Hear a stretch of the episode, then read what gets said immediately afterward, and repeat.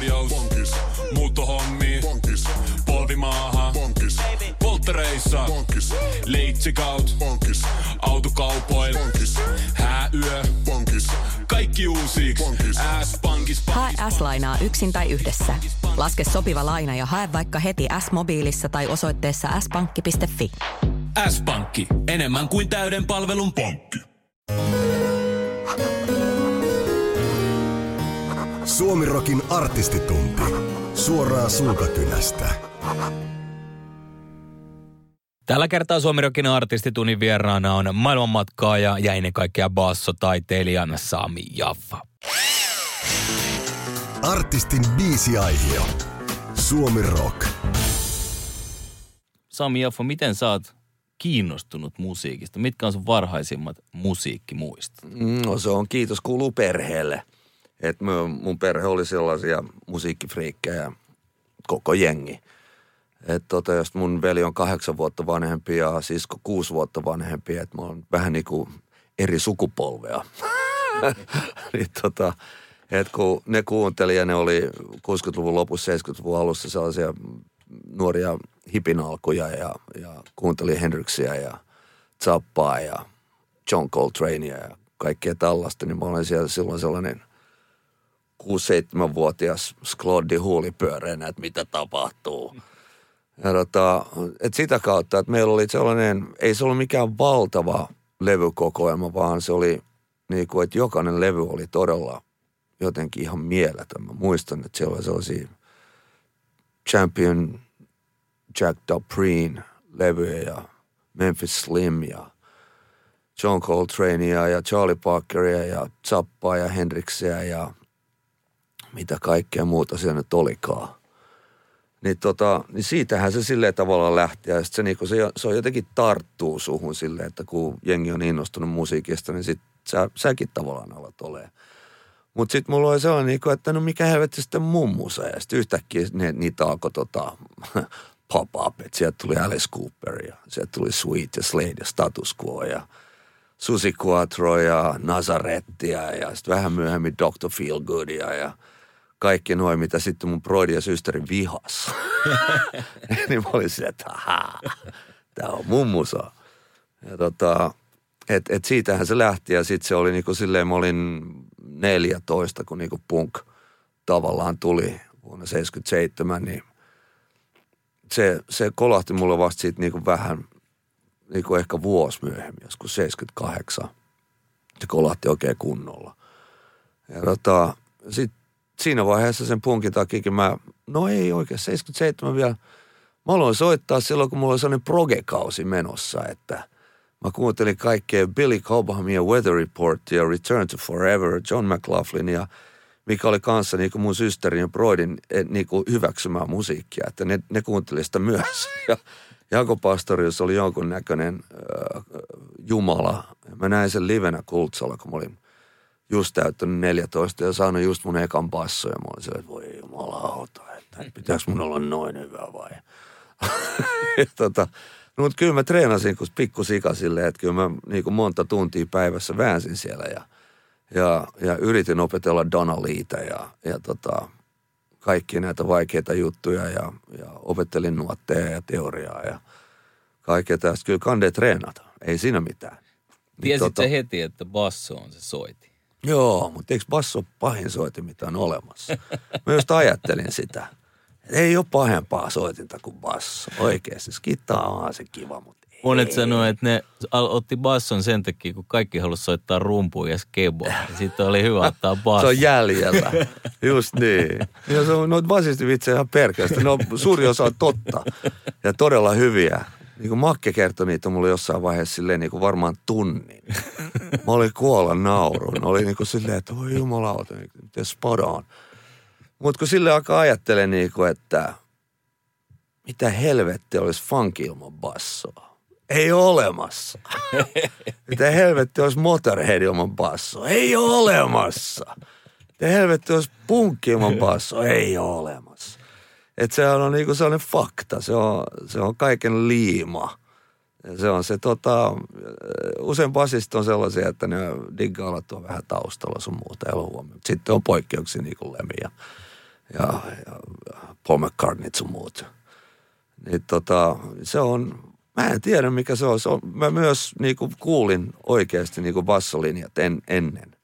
Ja se kiinnosti mua paljon enemmän. Ja mä, jos mua pyydettiin hyräilemään jotain biisin ja mä hyräilin sitä laulumelodia, vaan mä aloin hyräillä sitä vitun bassolainia. ja niinku todella outoa. Ostiko sun vanhemmat sulle sun ensimmäisen basson? No, Faija maksoi puolet siitä.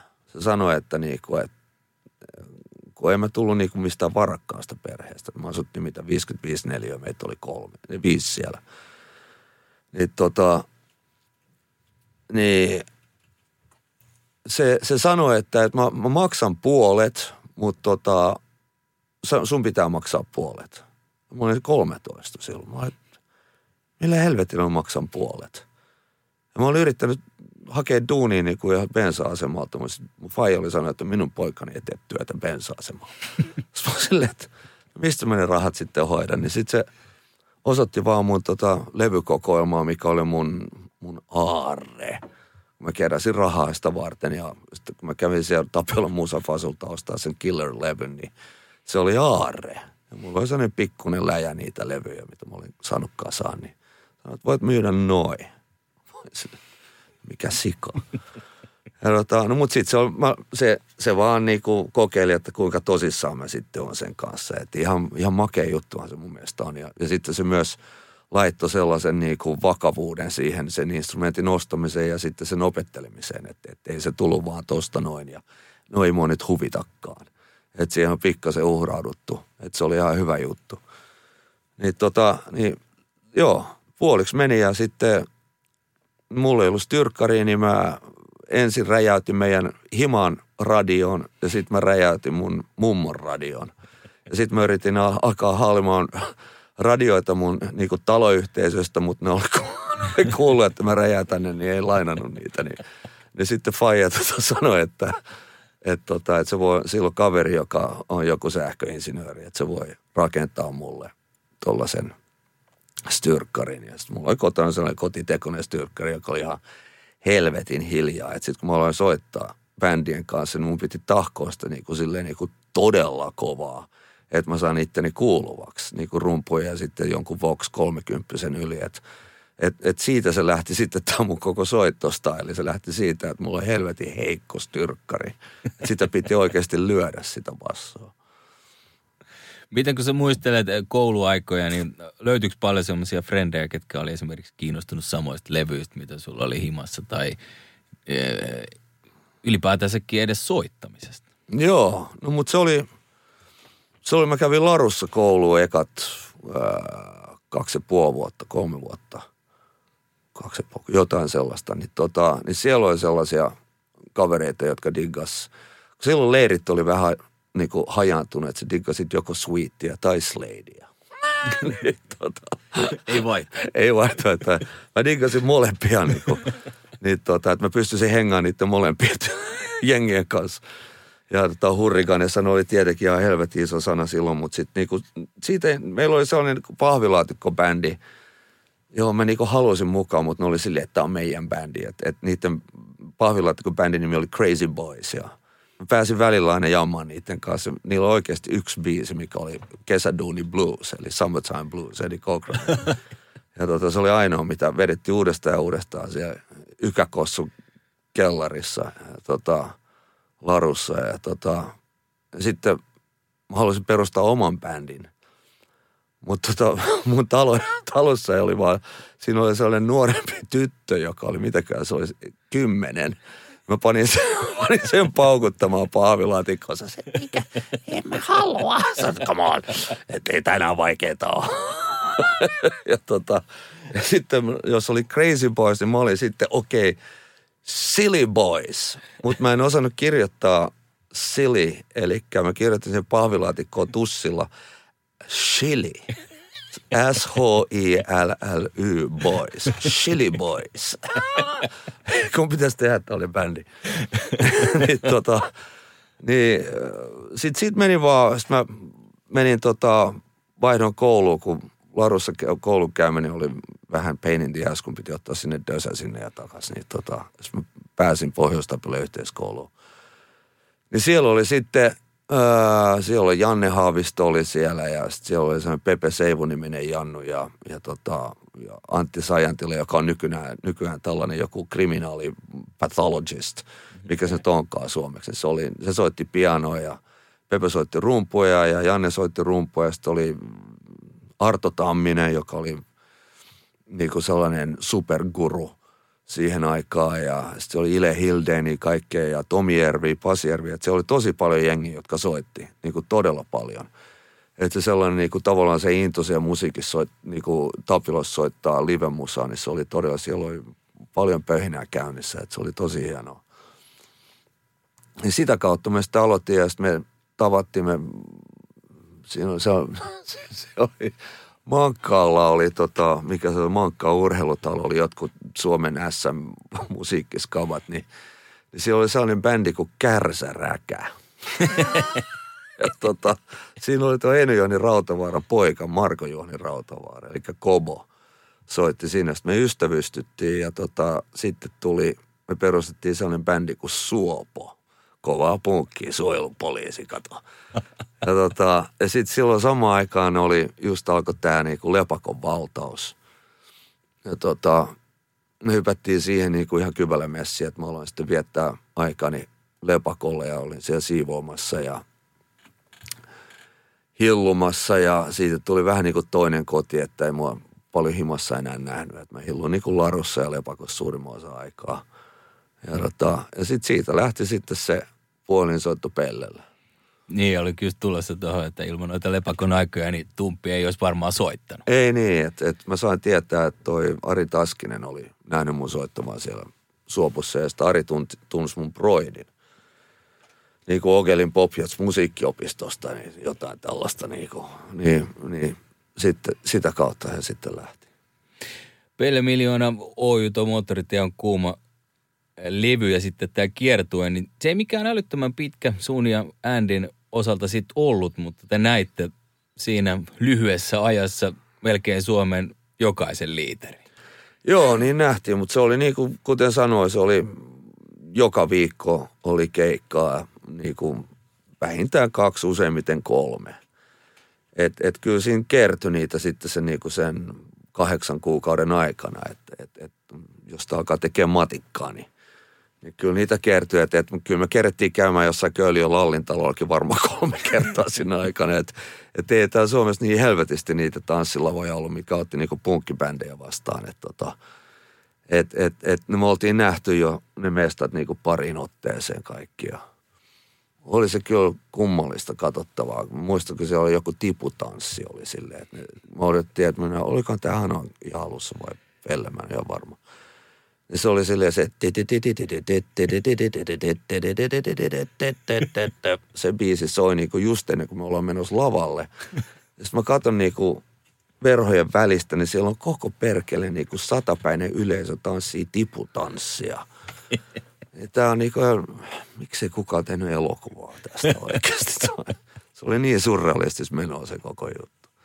Eli siitä voi vähän päätelläkin, että miksi sitten mieli ja varsinkin sitten halu oli lähteä katsoa muitakin kuvioita. Hanoi Rocks perustettiin silloin, kun sitten lähditte Pille Miljoona Oystä Andin kanssa. Se oli aikamoinen hyppy tuntemattomaa, jos näin mm. voisi kuvailla. Joo. Siinä oli heti ympäry, ympäristön muutos, muutitte Stokikseen. Joo, ja, ja kieli ja, ja koko juttu ja asunnottomana puoli vuotta. Niin olihan se sellainen, niin että väli tulee, että mitä helvettiä mä oikein tein. Tuossa pellestä tuli ihan hyvin fyrkkaa ja tuon legendaarinen levy tuli tehty ja se meni ykköseksi ja kaikkea tällaista. Mutta sitten samaan aikaan se oli, meillä oli niin perkele nastaa ja me jotenkin tiedettiin sitten niin kuin silleen kuitenkin, että tässä on jotain ihan omaa ja jotain erityistä on tapahtumassa. Että sitten me odettiin se niin kuin aika tosissaan niin kuin silleen, että, että me käytiin treenaamassa ihan perkeleesti ja se oli se, niin kuin, että, että oli niin kuin sellainen visio, että, että oli pakko päästä. Ja sitten Andyhän oli niin kuin kasvanut Tukholmassa, että se oli enemmän, se oli sen hima. Niin tota, niin sitä alkoi jotenkin ymmärtää, niin kuin, että kun se puhuu siitä, niin se puhuu siitä ihan eri tavalla kuin stadista, koska Helsinkihän oli silloin aika jotenkin suljettu no ei nyt suljettu, mutta silleen niin kuin ei ollut yhtä kansainvälinen kuin, kuin Tukholma. Että et Tukholmassa tapahtui paljon enemmän ja se oli kaiken näköistä jengiä, mikä oli nastaa. Että tota, et me päädyttiin sitten sinne bunkkaamaan kadulla pakolaisten kanssa, mikä oli aika opettavaa kaikin puolin niin kuin maailmasta ja ihmisyydestä ja, ja, ja tota, niin kuin täällä maapalloa olosta. Ja, ja jotenkin Suomessa on aina niin kivaa ja turvallista ja jotenkin sellaista, asutaan sellaisessa pienessä kuplassa tavallaan. Tai ainakin silloin oli. Vaikka täälläkin oli ihan perkeleesti ongelmia. Tietenkin täällä oli alkoholismi, oli ihan niin kuin hullua, niin kuin, että toi liekkihotellikin, mikä tuossa oli, toi lepakko, niin siellä asui niin kuin satoja – kodittomia alkoholisoituneita ihmisiä ja mankkaan pellot oli täynnä niitä ja ympäri ämpäri, että tämä oli traumatisoitua jengiä niin kuin maailmansodasta, että, että täällä on omat niin kuin kovat hommat, mutta sinne oli, niin kuin Tukholman oli jotenkin sitten tullut tämä niin kuin maailmanperkeleen tuska. Tiedätkö, niin kuin, että, että, että siellä oli tämä on niin jotenkin niin, niin kuin tämä just kertoo tästä maailmasta, niin kuin, että nyt on taas Afganistanissa tämä juttu ja tulee pakolaisia. Siellä oli 1980, siellä kun venäläiset oli mennyt sinne, niin sieltä oli tullut pakolaisia, niin kuin, että käsittämätöntä menoa niin kuin tavallaan, että mikään ei oikeastaan muutu, että tämä on vaan tällaista sköndää. Niin, tota, niin, niin että päädyttiin, siellä on palestiinalaisia pakolaisia. Tämä on jotenkin hälytöntä Oikeasti, niin kuin tämä on joku déjà vu. Tai niin kuin joku, mikään? Niin, se murmelipäivä, mikä se on. Päiväni murmeli. Niin.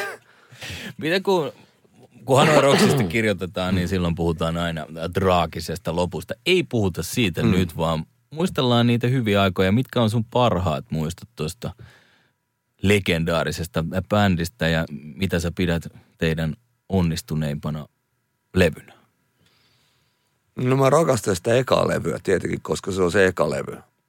Siinä on jotenkin helvetin makea viva siinä ja sitten biisit on niin hämäriä. Sitten kun siinä ei oikein tiedetty, mitä me tehtiin, niin jotkut biisit on ihan sairaan nopeita määrätystä syystä. Niin tota, se kuitenkin niin se, niin kuin silleen se paras homma siitä oli, oli, se, oli se ystävyys mun mielestä. Niin kuin se oli aika mieletöntä että sellainen, se oli niin kuin us against them, oikeasti. Ja tota, meillä oli helvetin hauskaa, kimpa, niin kuin hauskaa kimpassa, että tota, ah, mä oikein tiedän, sitten sit se koko se seikkailuhalu ja se niin kuin, että no lähdetään sitten Ruotsista, että häivytään täältäkin, että ei, ei riitä Ruotsia, että lähdetään Lontooseen. Sitten siinä oli jotenkin vielä taka-ajatuksena, että sitten seuraava hyppy olisi Lontoosta New Yorkiin, niin kuin, että se olisi seuraava homma. Että se oli sellainen, se bändi oli koko ajan liikkeessä ja, ja sitten kun siis, siis me pystyin, niin kuin, me pystyin hengaamaan niin kuin kaikki viisi yhdessä tai sitten yksi toistensa kanssa, sillä ei ole mitään väliä, oliko Russell hengas Michaelin kanssa vai, vai Meikäläinen Andin kanssa ja Näästi asu Russellin kanssa ja, ja sitten kaikki kimpassa ja sitten minä Näästi Russell kimpassa. Että se oli sellainen, niin kuin, että tuli todella nastaa se yhteiselo ja vaikka se olikin aika hurjaa menoa, mutta, mutta se tuli se, to, se tosi nuija hurja meno tuli vasta siinä ihan lopussa, että se, tota, että se oli, se, ne alkuajat oli niin kuin muistan niitä tosi lämpimästi. Mutta se suosikkilevy, niin se on vaikeaa sanoa, niin kuin, että et, et se eka levy ja sitten se vikalevykin on, koska se on tehty paljon paremmin ja siinä on paremmat soundit – mutta sitten mä, niinku, mä rakastan Back to Mystery City, koska se on niin vittu hullu. se on kaiken näköisiä kananääniä ja lehmät mylviä ja, ja tota, että et, Tutinbeck Wreck. Niin siinä on sellaisia mielettömiä biisejä. Niin tota, mä sanoisin, jos pitäisi valita kaikista, jos, jos Back to Mystery City saisi, joo, en mä tiedä. Vaikea varmaan Joo. sieltä mitään nostaa. Uskotko sä, että kaikilla tarinoilla on jonkinnäköinen opetus? Oo, elämähän on vaan yhtä opetusta, josta kuuntelee. Mutta useathan menee vaan elämän läpi silleen, että ne kuuntelee yhtä. pitää kuunnella itteensä ja pitää katsoa, mitä tapahtuu ja mitä tekee. Et, et kyllähän siis kaikki, siis mogistahan sitä oppii kaikista eniten ryssimisestä.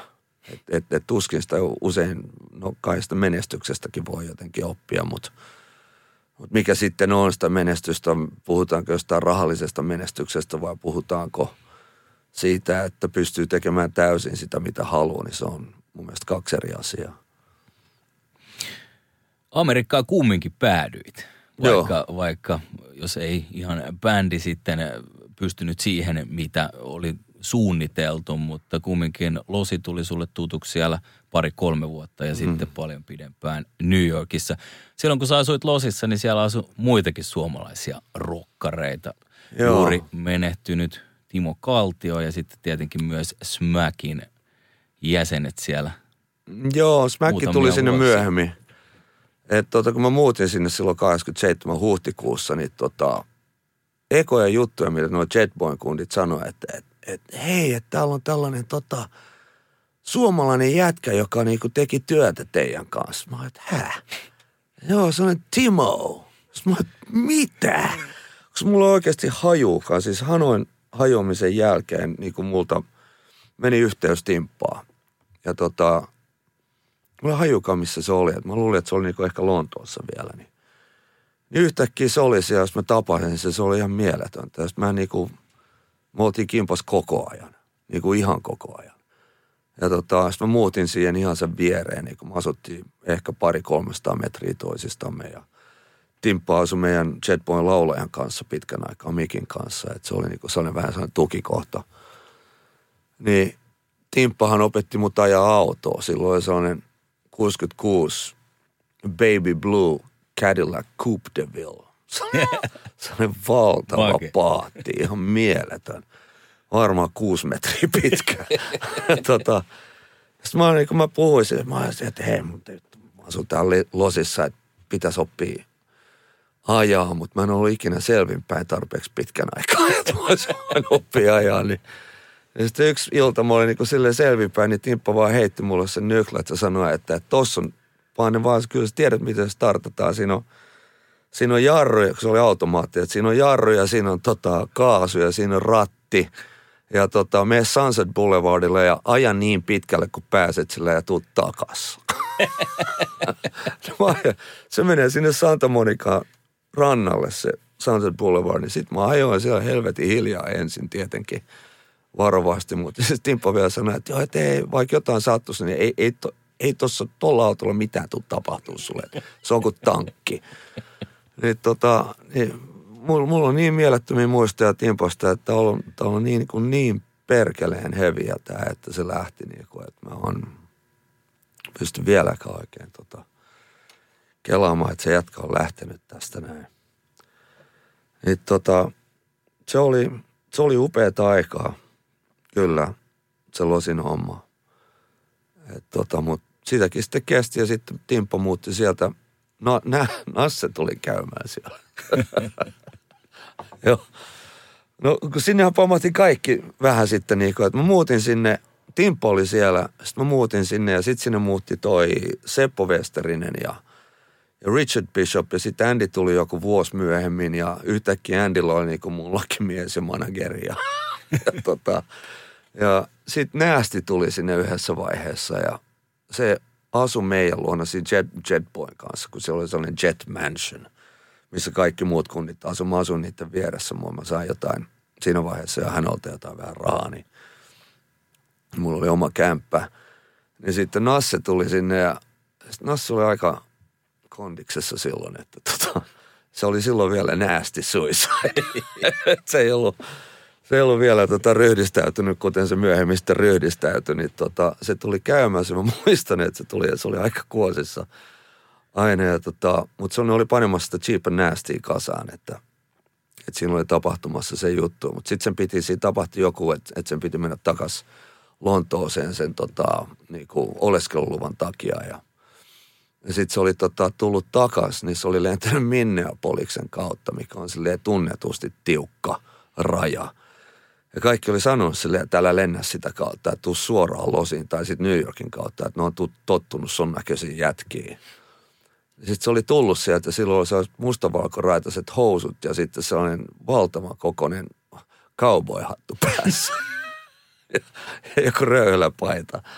Ja, tota, ja se oli ollut hirveässä kondiksessa, niin sitten ne, ne oli löytänyt jotain klubien jotain tuollaisia vierailu, käyntikortteja sen, sen tota, lompakosta. Ja sitten oli alkanut soittaa, kun Nasse oli se, että mä tänne mitään työtä ole tekemään. Ja sitten ne alkoi soittaa sinne, että oh yeah, että meillä on tällainen cheap and nasty tulossa tänne soittamaan. Ja tota, ne pani sen sitten selliin siellä ja sitten se oli kaatunut siellä sellissä jotenkin, että sillä oli tullut vekki sen päähän. Ja sitten se tuli sieltä, ei kun se ei edes päässyt takaisin, ne käännetty sen takaisin suoraan Lontooseen. Ja sitten kaikki muut lähti sitten Lontooseen messissä. Niin kuin. Et tota, se oli, se Tokela tuli käymään siellä kerran. Se oli ihan mieletöntä. Se tuli sinne sauhumaan joku kuukaudeksi. Se oli täyttää kohkausta koko juttu. Ja sitten kun ne Smackin kundit tuli, ne, ne muutti siihen niin kuin ihan sata metriä niin kuin mun himasta. Että et siitä tuli aika tiivistä yhteistyötä kaikin puolin. se oli lätkäturnauksia ja, ja uitiin sellaisessa todella sikalikaisessa uimaaltaassa, mitä ei ollut puhdistettu Lee Marvinin jälkeen.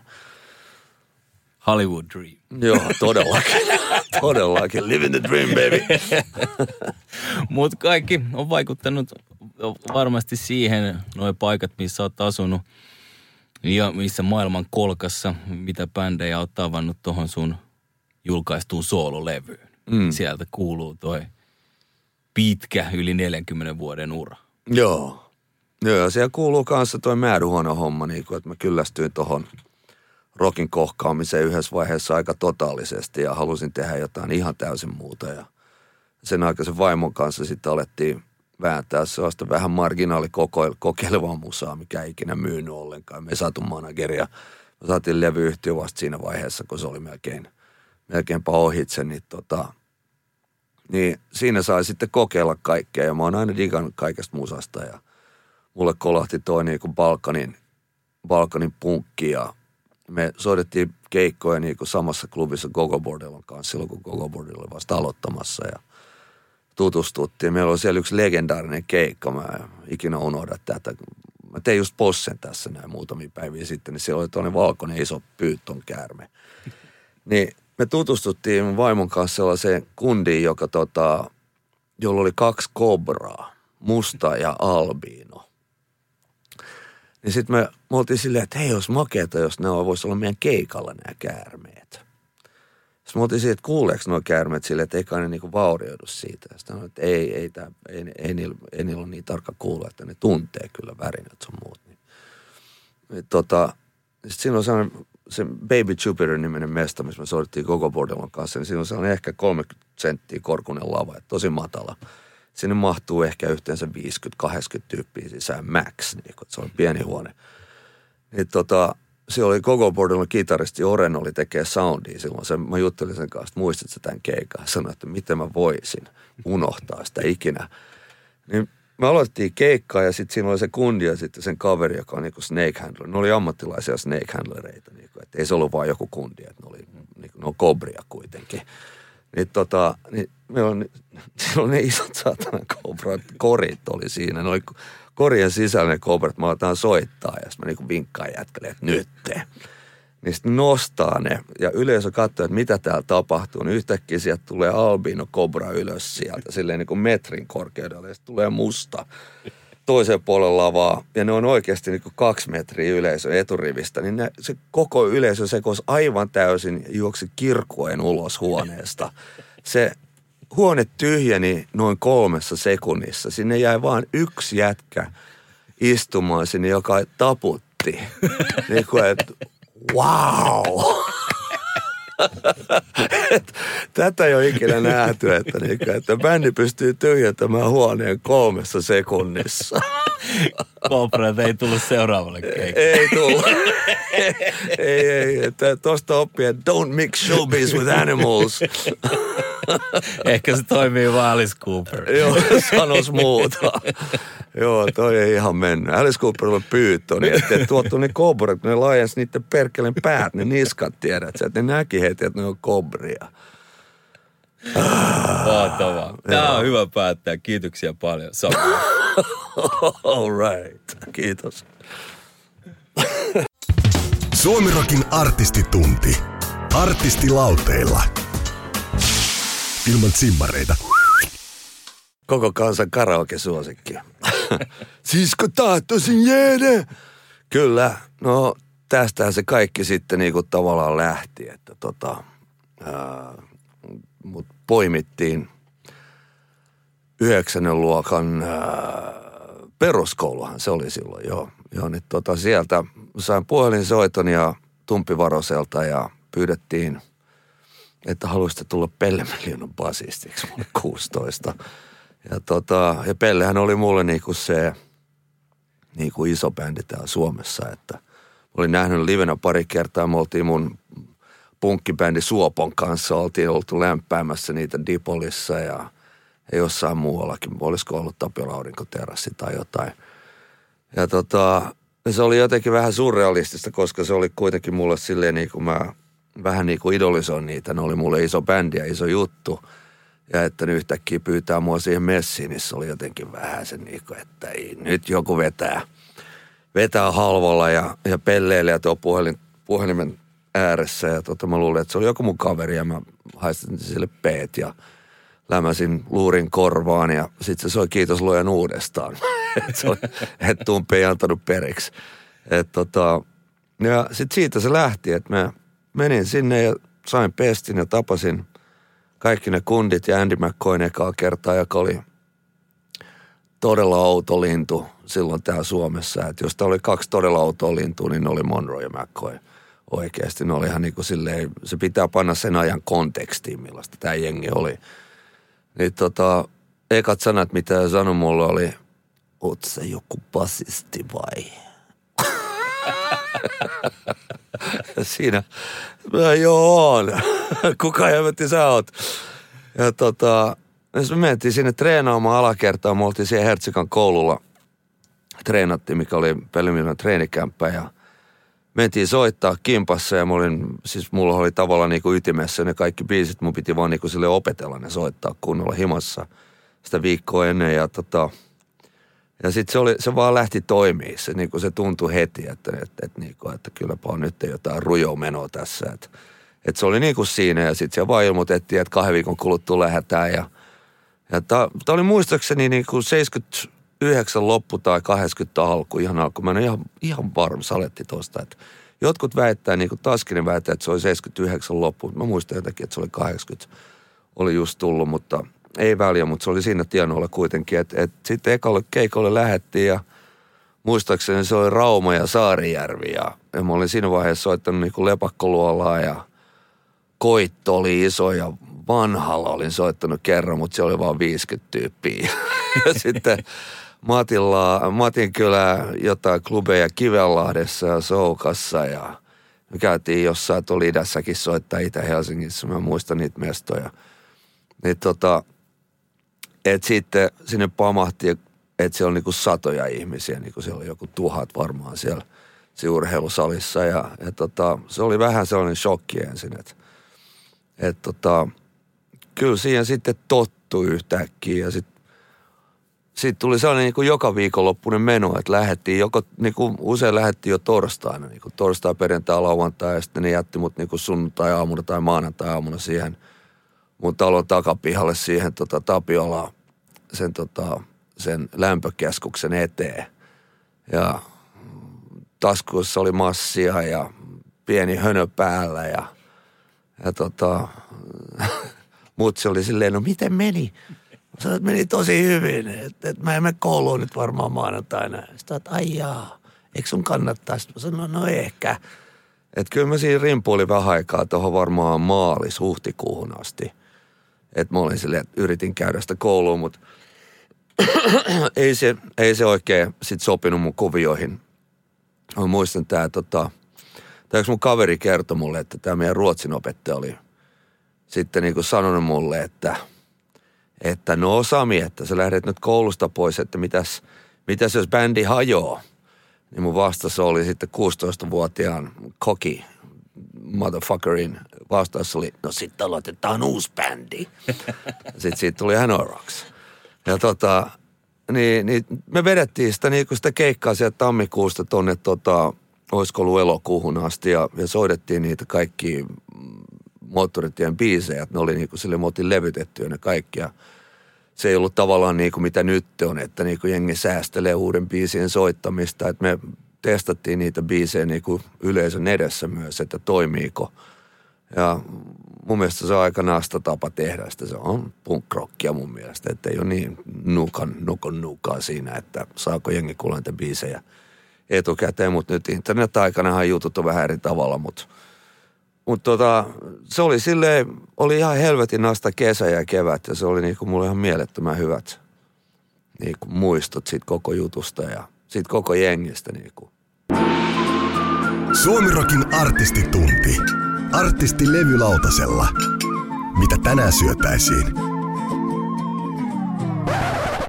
Joo, no toi biisi tavallaan sitten kiteyttää sen tavallaan se koko meidän jutun, kun me vedettiin niin, niin intensiiviset, niin kuin, mitä se nyt oli, neljä vuotta, viisi vuotta, niin kuin, niin kuin se oli niin, kuin niin kybällä menoa. Ja sitten kun se ikä oli silleen niin kuin 17-21, että tota, ne vuodet oikeasti tuntui, mitä nykyisin vuodet, nehän vaan hurahtaa ohitse. Niin kuin, että, että ne tuntui, että teki helvetisti ja vuodet oli pitkiä ja mehän tehtiin, äh, mitä me tehtiin, 5-6 levyä siinä aikana. Ja rundattiin ympäri ämpäri ja oltiin tien päällä todella paljon. Ja me kasvettiin siinä kimpassa ja, ja opettiin luottamaan toisiimme ja – tehtiin helvetin hyvää musaa mun mielestä. Se oli erityinen bändi, se ei ollut sellainen normibändi, mitä sitten myöhemmin tuli tuonne Elen kautta sun muuta. Et se johtui pääasiallisesti tietenkin niin kuin Andin kirjoituksesta, että se oli jotenkin niin älytöntä, että se niin kuin silloin 17-vuotiaana kirjoitti tuollaista matskua. Se on niin kuin, mä vieläkin niin kuin kelaan sitä, että mitä helvettiä niin kuin – et tota, et, et me elettiin helvetin lujaa ja elettiin sitä elämää, mitä me haluttiin elää. Ja sillä tavalla, kun niin kuin me oltiin hedonistien hedonisteja, josta tuli loppujen lopuksi heronisteja. heroinisteja.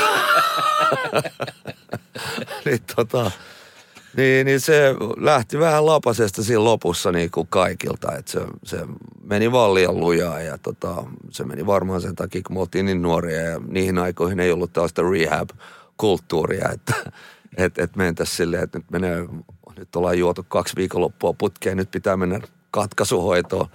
Että tota, meillä ei ollut oikeastaan sellaista niin kuin osviittaa keneltäkään, kuka voisi mitenkään kertoa. Ja mä uskon, että me oltaisiin edes kuunneltu ketään. Että se oli niin meidän oma juttu ja, ja sitten se loppu oli niin perkeleen traaginen, niin kuin, että se oli niin jotenkin aivan se räjäytti niin kuin kaikki palasiksi mun mielestä. Että tota, et sen takia tämä biisi Boulevard Broken Dreams, että oli niin kuin silleen me mentiin tekemään New Yorkiin tämä levy.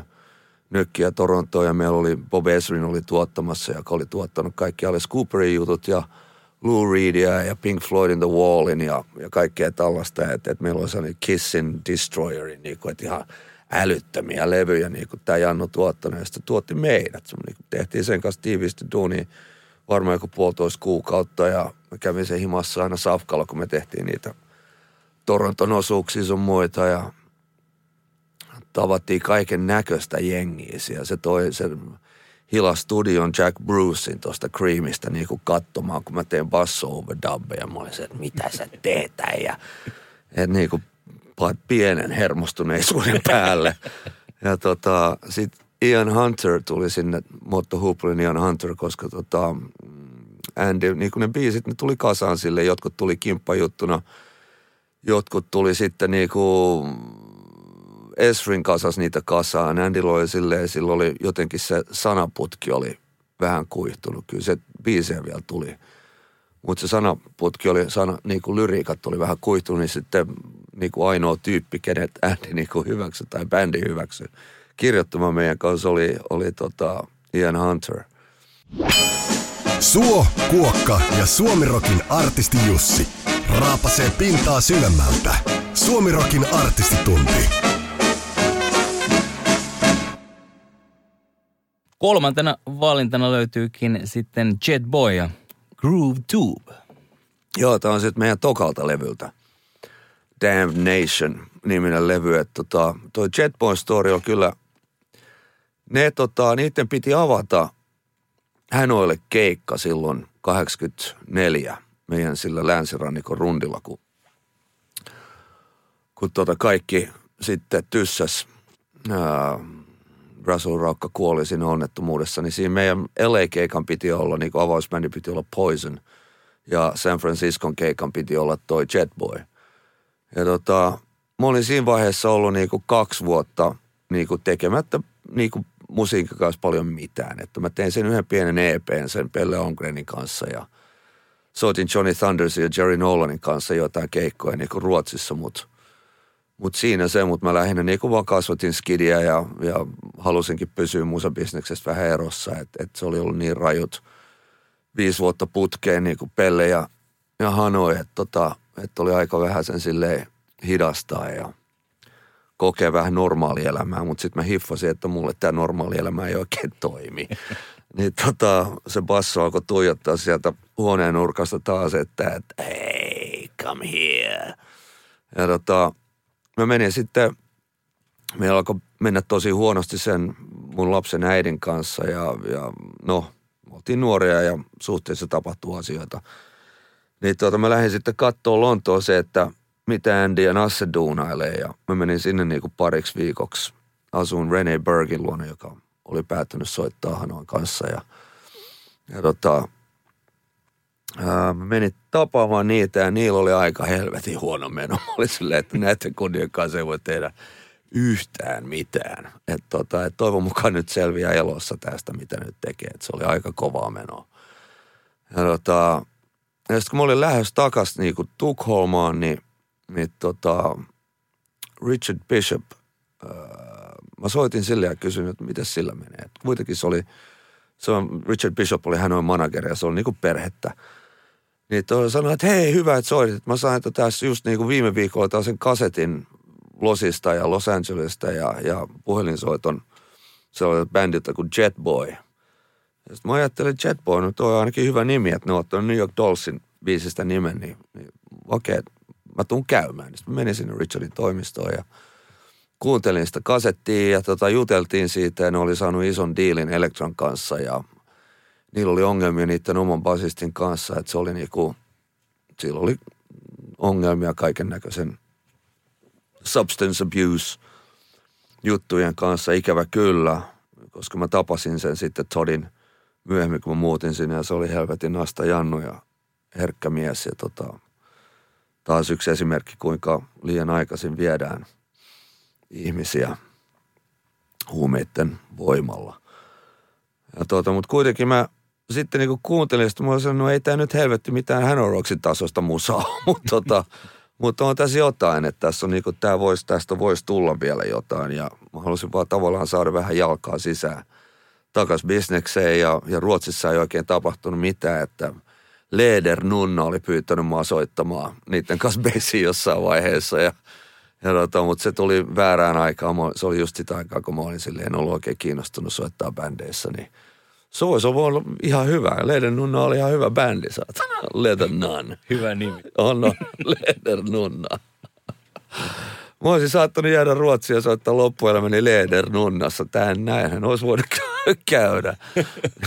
tota, niin kuitenkin sitten mä häivyn sieltä himaan ja mä sanoin Richardille, että tuossa mun puhelinnumero, että sanat ne soittaa mulle ja sitten muistan, mä, mä olin hoitanut niinku halvimmat lennot, niinku, että oli joku Stevenagein äh, lentokenttä, mistä mä olin ikinä kuullutkaan. Että, se, että oli niinku Heathrow ja Gatwick ja jotenkin mä olin päätynyt Steven, niinku lähtemään takaisin himaan Stevenagein lentokentältä ja sun piti ottaa sinne ensin äh, niin kuin tube, eli metro, sitten metrosta tuollaiseen junaan ja sitten junasta bussiin ja sitten bussista sellaiseen shutleen. Se oli jossain aivan Hornan tuutissa se mesta ja menen sinne sellainen pieni lentokenttä ja annan sille leidille mun passin, että, että okei, Tukholmaan. Ja sitten se vaan katsoo mua ja sanoo, että darling, your flight was yesterday.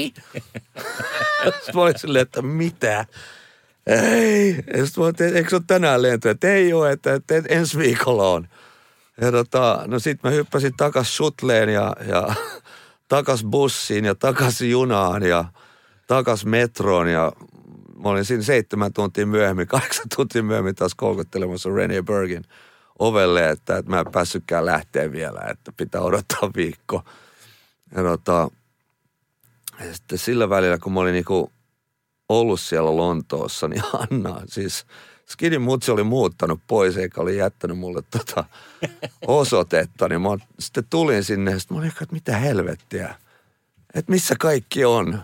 Ja tota, sitten mä sain selville ja, ja tota, kyllä meillä oli niinku siinä vaiheessa jo tullut bänät, mutta, mutta kuitenkin niinku mun kamat oli siellä ja kuitenkin asuttiin vielä, että mä olin löytänyt niinku omaa mestaani. Niin tota, mä kerroin tällaisen jutun, että mitä oli tapahtunut ja, ja sitten Anna kannusti, että no ota toi, että, että pääset takaisin jaloille, että, että ei tämä tota, autotallissa töissä oleminen oikein sulle sovi. niin tota, mä että mä oon samaa mieltä. Ja tota, no sitten ne soitti sieltä Losista ja, ja mä hyppäsin lentokoneeseen ja menin katsomaan, että, että tarkoituksena oli vaan se, että mä menen tsekkaamaan, että mikä tämä juttu on. Ja, ja tota, että voisiko siitä tulla mitään. Ja sitten mä tapasin ne kundit ja, ja tota, ne oli ihan supernastaa jengiä, niin kuin silleen ihan helvetin hyvää jengiä. Ja tota, niillä oli homma hallussa ja kukaan niistä ei ollut mitenkään niinku päihderiippuvainen millään tavalla, että pikkasen pössytteli ja siinä se, mikä on mulle ihan jees. Ja tota, ja sitten niin, niin kuin, että, että oli kunnon tiimi siinä ympärillä, että oli hyvät lakimiehet, oli hyvät managerit ja, ja tota, levyyhtiö oli hyvä sun muuta. Ja sitten me alettiin niin kuin treenaamaan kunnolla ja soittaa keikkoja. Chains Addictionin kanssa vedettiin paljon keikkaa. Ja tota, Guns N' Roses oli, niiden levy ei ollut silloin vielä ulkona, että oli huhtikuu 27, kun mä muutin sinne.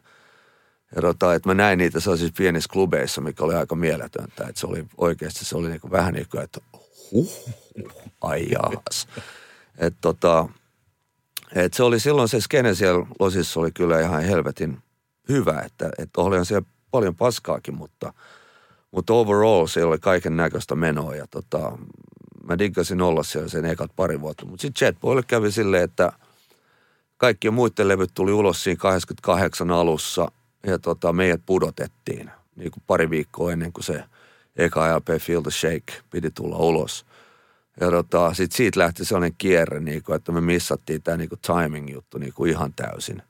Että meillä kesti niin kuin melkein vuoden ennen kuin me saatiin se levy ulos. Ja sit siinä vaiheessa se oli jo vanhaa ja, ja tota, kun me saatiin se uusi diili MCAn kanssa, niin sit siinä taas kesti panna se diili kasaan ja alkaa tekemään sitä uutta levyä. Et, et siinä vaiheessa, kun se levy oli valmis, oli jo 1990.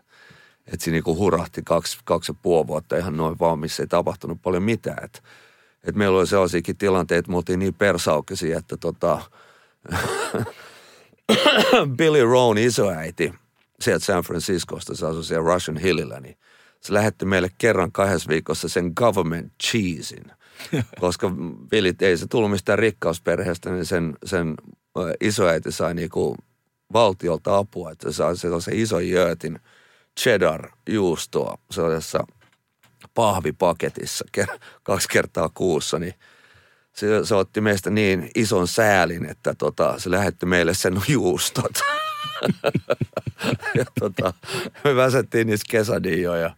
Että tota, tortilla, tortillat ja tota, avokadot oli helvetin halpoja Kaliforniassa. Et me syötiin, se oli meidän niinku, ruoka oli kesadijat Billin isoäidin government cheeseillä. Ja, tota, ja me tehtiin kaksi levyä. Sen ensimmäisen tuotti Tom Allom, joka tuotti Judas Priestin Turbo Lover levyn ja, tota, ja sitten ää, tokan levyn tuotti toi ää, niin tota, Dwayne Barron ja ää, mikä sen toisen nimi mä en muista.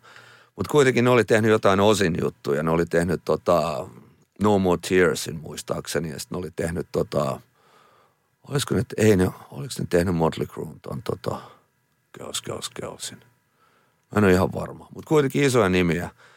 Ja tota, mutta siinä oli vaan se timing oli niin, ei se musana niin, kuin, niin paljon huonompaa ollut kuin joku LA Gunsit tai Fast Pussycatit. Että kyllä se oli ihan sellaista perus länsirannikon Sunset Strip rockia, tiedät sä, mutta tota, Mutta mulla, mä, mä halusin jotain enemmän ja sitten siinä vaiheessa mä olin niinku tota, mä sain tavallaan tarpeeksi niin siitä, kun se oli, ne, ne tekstit oli jotenkin niin pinnallisia mä kuitenkin tuun tuolta niinku punkista tavallaan ja, ja Andykin tekstit oli tosi mielikuvituksellisia ja, ja hienoja, niin tota, tää jotenkin niinku se musan oli ihan jees, mutta ne tekstit vaan niinku jotenkin pyki niin paljon. Ja sitten ne alkoi puhumaan, että pitää hoitaa valokuvamalleja ja käärmeitä ja hämähäkkejä videoihin, niin mä olin silleen, I'm out of here. Ja, tota, ja mä muutin New Yorkiin ja sitten aloin tekemään duuni Monroon kanssa. Artistin biisiaihio. Suomi Rock. Kun mä muutin 1990 New Yorkiin, niin sieltä tuli tota Jerusalem Slim Michael Monroon kanssa. Sitten me tehtiin yksi mun favorite-plattoja, Demolition 23. Ja sitten sen jälkeen mä päädyin soittamaan tota, no eihän tässä niin kauan mennyt. No se oli 14 vuotta, joo. Niin tota, mä päädyin soittamaan Murphy's Lawn kanssa jonkun, jonkun aikaa, sellainen New York HC-legenda-bändi, ja sitten mä päädyin soittaa äh, John Jetton Blackheartsissa vähän yli kaksi vuotta, mikä oli kanssa mielenkiintoinen kokemus, että me kyllä, siis me levytettiin, siitä on yksi levy ulkona, millä mä soitan, se on levy kuin Naked. Ja tota, mutta mulle maksettiin siitä tollainen demohinta, koska ne sanoivat, että ne oli demoja. Sitten kaksi vuotta myöhemmin se levy on ulkona. se manageri oli kyllä sellainen shyster, että ei mitään rajaa. Niin Mutta kuitenkin mä sain sitten puhelinsoiton taas. Tuli puhelinsoitto mun kaverilta tota She-Wolves-niminen bändi, sellainen, jonka rumpali päätyi soittaa Madhuonaan, niin, tota, niin se laulaja, sellainen Dana, joka soitti Cycle Sluts from Hell-nimisessä bändissä. Niin kuitenkin niin, tota, niin, äh, niin, niin tämä Dana soitti mulle ja sanoi, että Sylvain Sylvain New York Dollsista haluaa sun puhelinnumero, että voiko antaa. Mä olisin, no anna kernaasti. Mulla ei tavannut Sylvaini pari kertaa, mutta ihan silleen niin kuin me istuttiin yksi myöhäinen ilta kimpassa niin kuin yhdessä baarissa samaan aikaan, kun mun kuusivuotias Dobermanni söi puolet puolet, puolet puupöydästä. Mä edes huomannut sitä. Oikeasti se oli puolet mennyt. Se oli jyrsinyt sitä siinä vieressä. Se oli musa niin luja, niin kukaan ei ollut kuullut. niin, tota, niin sit, no, mä tiesin, että ne oli just tehnyt sen tota, ää, Real Festival Hall ää, tapauksen, jonka kuraattorin on ollut Mr. Morrissey Smithsissä, joka oli vanha New York Dolls-fani, niin tota, että ne oli tehnyt sen pari keikkaa siellä ja siinä oli Killer Kane, siis alkuperäisessä David Johansson ja Killer Kane ja Sylvain Sylvain. Mutta sitten Killer Kane tuli, tota, Arthur Kane se tuli kipeäksi ja sen piti mennä sitten takas Losiin, missä se asui ja se joutui sairaalaan ja sitten siinä kävi, että sillä oli pitkälle kehittynyt leukemia, että se ei tullut ikinä ulos sieltä ja, ja New York Dolls oli tehnyt diilejä Japanin rundiin varten, yhden festivaalin New Yorkissa, joka oli Little Stevenin järjestämä festivaali, missä oli ikinä Stooges ja Bo Diddley ja Maya Trogs ja Strokes ja ihan mieletön line Ja sitten siinä oli kanssa öö, tällainen enkkurundi, mikä oli White Stripes, New York Dolls ja Peaches, mikä oli ihan mieletön line myöskin. Niin, tota, niin ne soitti ja kysyi, että kiinnostaisiko tulla soittamaan New York Dollsiin, niin mä olin sille, totta kai kiinnostaa, että mitä mun pitää tehdä. Ja tota, David Johansen ei niinku tiennyt Hanorroksesta mitään ja ainakin niin se sanoi. Ja tota, ei tiennyt mua ihmisenä, niin se halusi vetää toisen koessoiton. Menin sinne, se oli Steve Conten studio tuossa keskikaupungin Manhattanilla ja – menin sinne sitten vääntää ja sieltä tuli, ne oli kai kokeillut jotain muutakin, muitakin basisteja, niin se, se mua edellinen Janna, niin, niin silloin oli, tota, muistan, silloin oli joku, olikohan se tota Iron Maiden paita ja shortsit ja, ja goatee. niin tota mä olin silleen, että the gig is mine.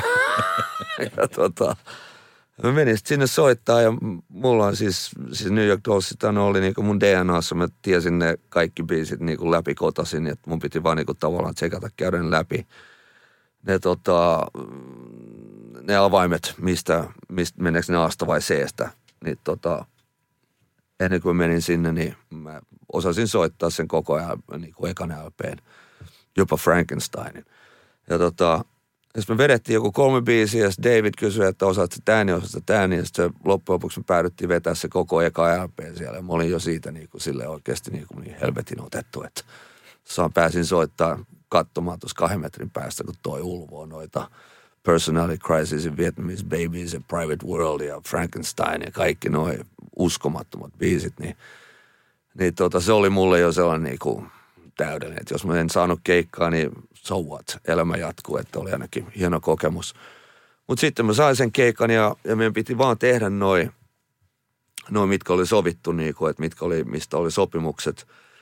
Ja tota, mutta sitten se alkoi, se alkoi olla niin nastaa, niin kuin, että me tultiin tosi hyvin toimeen ja sitten niin kuin, treeneissä ja soundcheckeissä meillä alkoi tulla niin biisi-hidiksiä ihan niin kuin luonnostaan. Että et, et, et ei ollut mitään sellaista, että, että hei aletaanko kirjoittaa biisejä, vaan niitä alkoi vaan tulee. Ja me hiffattiin, että tässähän, että on, minkä takia lopettaa tätä. Että, että me t- kuitenkin tullaan tekemään niin kuin kunnialla New York Dollsin nimellä niin kuin rock and rollia ja, ja tämä on nyt the freshia, että tämä on seuraava askel niin kuin New York Dollsista. Tämä ei ole vaan nostalgiabändi, missä vedetään vaan niitä vanhoja biisejä niiltä kahdelta ekalta levyltä – että et tämä saattaa olla tulevaisuus. Ja mä olin niiden kanssa, me tehtiin kaksi levyä, kaksi studiolevyä ja yksi live-levy. Ja, ja tota, mä olin siinä bändissä kuusi vuotta. Et se oli ihan, ihan mielettömän hieno kokemus. No tosta We're All in Love, se oli kyllä, se on mun ja David Johanssonin kirjoittama biisi. Ja se oli yksi niitä ekoja, joka tuli niin kuin, ihan luonnostaan. Ja se oli jotenkin kovaa, että, niinku, että New York Dollsin comeback LP alkaa mun. ja Johanssonin biisillä se kyllä heitti vähän sellaisen numeron mun nuppiin, että niinku, siinä pyöri kyllä pää muutaman päivän, että mitä helvettiä, miten, miten tämä tapahtuu. Saatana jostain Tapiolasta lähtenyt, tiedät sä yhtäkkiä tuossa skrivailee Dolsin Johanssonin kanssa comeback, niinku, se oli ihan. Mutta todella hienoa. Tämä elämä on ihmeellistä. Mutta sitten tuli me oltiin kuusi vuotta, vedettiin Dolsin kanssa ja tota, saako sille jotenkin vähän, saako hiipua, että niinku yleisöt oli vähemmän ja rundeja oli vähemmän ja, ja jotenkin se, se kemia, se, se yhteys alkoi jotenkin hiipua. Ja tota, siinä oli myös sellainen niinku ekonominen fakta, että, että niinku alkuperäiset jäsenet Sylvain Sylvania ja David Johansson teki niinku tuplasti enemmän massia kuin minä ja Steve ja, ja Brian – rumpali. Niin tota, että et silloin kun vaikka nuo keikat väheni ja rundit väheni, niin ne, ne kuitenkin teki niinku sille tarpeeksi tuloa eläkseen, kun taas me ei. Että tota, me jouduttiin vähän sellaisen niinku vähän between a rock and a hard place. Artisti antaa palaa. Vanha pyromaani. Suomi Rockin artistitunti eka levy ja tota, tämä oli sellainen biisi, mikä lähti niinku mun riffille, mitä mä aloin soittaa edes takaisin. Me alettiin heittää niitä akordideoita sinne sun tänne ja sitten me väsättiin niitä sanojakin siellä jonkun verran tota, siellä parkiksella yhdessä, mutta sitten se on hyvä, kun Ginger Ryan sanoi, well when I wrote this song, you know. niin, tota, ei se ihan niin mennyt. Et se on tota, se on mun ja Michael Monroe ja Gingerin biisi. Et tota, Tämä on yksi mun suosikkibiisejä, mitä mä oon ikinä tehnyt mun karjärillä. Tämä on niinku todella kova. Ja me vielä saatiin toi Lucinda Williams laulamaan niinku taustalauluja, niin se oli niinku icing on the cake. Artistin biisiaihio. Suomi Rock. Yes, mä sain vihdoinkin tehdä Soul Joo, en mä sitä ikinä edes kelannut, että se tuli vähän puskista, että tällainen tuli tehtyä. Että mä oon vieläkin vähän itsekin yllättynyt, että ai toi teki levyn. tota, että tämän levyn tekeminen oli ihan sairaan nastaa, kun sai silleen tehdä mitä haluaa. Ja tota, ei ollut mitään sellaisia tyylillisiä tai minkään näköisiä sellaisia, niin kuin, että pitäisi tehdä näin ja näin ja pitäisi kuulostaa tältä ja tältä, että – että et sain toteuttaa itteni ihan täysin ja, ja niin kuin kävi Hakanen tota, Volilla Music Houseista levyyhtiöstä, niin se oli silleen, se ei edes tullut studioon, se oli silleen, että, että soita se mulle, kun se on valmis. Että niin kuin, että oli ihan mahtava attityydi niin kuin levyyhtiö, että yleensä ne yrittää työntää nokkansa joka perkele rako. Niin tota, niin tämä Rotten Roots, se tuli, se oli varmaan, se oli vikabiisi, joka tuli tälle levylle, että, että, niin kuin, että mä tarvitsin vielä yhden lisää. Ja tota, mä menin tonne mökille – ja mä aloin vaan jammaamaan ja siitä tuli tuollainen, mä, se on lähes tulkoon toi. Mutta mä tietenkin teen vaan sen niinku rumpukoneella. Ja tota, jos mä lähetin Richille niinku sellaisen hyräilymelodian niihin tota värsyihin ja, ja, ja kooruksiin. Ja, ja sitten mä lähdin keikalle tonne tota Jyväskylään. Öö, sitten me mentiin siihen baariin tota, vähän sen nauttimaan keikan jälkeen ja myöhään syöhön ja, ja sitten yhtäkkiä Richiltä tuli tota maili. Kling! Ja tota, et no, ja sitten sieltä tuli tyypilliseen tapaan Rich, no, well, I don't really know if this is, you know, my cup of tea writing this kind of stuff, but here you go. ja tota, ja me oltiin juteltu, että mistä toi biisi pitäisi olla, niin kuin mä kerroin sille, että silloin oli siis Amerikkaa ja mä asun siellä niin pitkän aikaa, että vaikka mä oon yrittänyt silleen vetää itteni pois siitä, niin, niin kuitenkin tulee vähän seurattua, mitä siellä tapahtuu, kun siellä on kuitenkin niin paljon tuttuja. Ja, ja se on ollut jotenkin ihan järkyttävää, mitä siellä on ollut meneillään sun muuta, niin tota, sitten mä aloin vaan kelaamaan koko Jenkkilää silleen niin kuin isommalla kuvalla, niin kuin, että se on rakennettu on Rotten Roots. Et niin kuin, että se historia on niin heavy kaikella tapaa, että miten, varsinkin kun ne ei oikein itse tunnusta sitä, niin kuin, että ne, et, et ne vaan pyyhkii sitä maton alle uudestaan ja uudestaan. Niin tota, niin sit, sit tuli tollanen, mä sanoin silleen, että niin, että, että vielä ton tittelin niin kuin Rotten Roots, niin tota, sit se lähetti, sit mä muistan, me kuunneltiin se, mä olin ihan superintona siitä, että, että saatiin tällainenkin biisi. Ja mä oon vanha Clash-fani ja, ja Ruts-fani ja, ja reggae-fani yleensäkin, tiedätkö, mutta se on niinku brittipunkki reggae, niinku, että se oli se mun eka reggae, mitä mä tiesin. Sitten sen jälkeen mä hyppäsin niinku pää edellä kaikkeen, kaikkeen muuhun. John Holtista King Tubbyin ja, ja Mad Professoriin ja you name it. Niin, tota, niin siitä tuli sitten tuloksena tämä Rotten Roots, mikä on muistaakseni onkohan se yksi, kaksi, kolme, neljäs biisi ekalla puolella. Mä katson tätä levyä Side A, Side B, Old School. Suomirokin artistitunti. Se on tässä.